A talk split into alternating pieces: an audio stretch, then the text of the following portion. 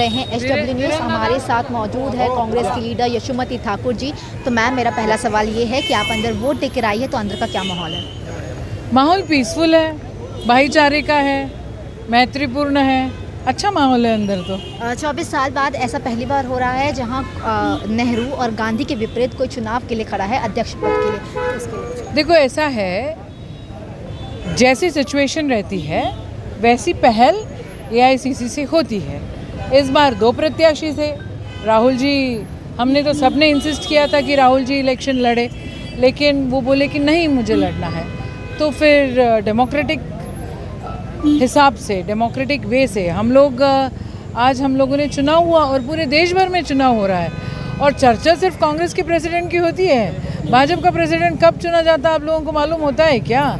इतने मीडिया वाले लगती है कि लाइन में? बिल्कुल नहीं लगता है। लेकिन हम है डेमोक्रेटिक है हम लोग हमेशा से रहे हैं और डेमोक्रेसी बचाने का भी ज़िम्मेदारी हमारी ही है। मैम अभी कल एमएनएस ने एक लेटर लिखा है बीजेपी को कि जो वाई इलेक्शंस होने वाले हैं अंधेरी में उसमें वो अपना कैंडिडेट ना खड़ा करे। ये तो पहले ही हो जाना चाहिए था।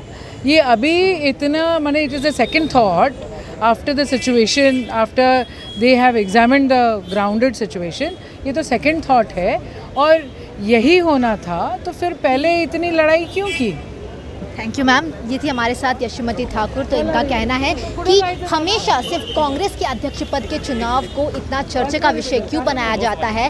अध्यक्ष तो बीजेपी का भी चुना जाता है, पर उसके बारे में कोई ध्यान क्यों नहीं देता है? कांग्रेस के वरिष्ठ नेताओं मल्लिकार्जुन खड़गे और शशि थरूर के बीच आज यानी सोमवार को पार्टी अध्यक्ष पद का चुनावी मुकाबला हो रहा है।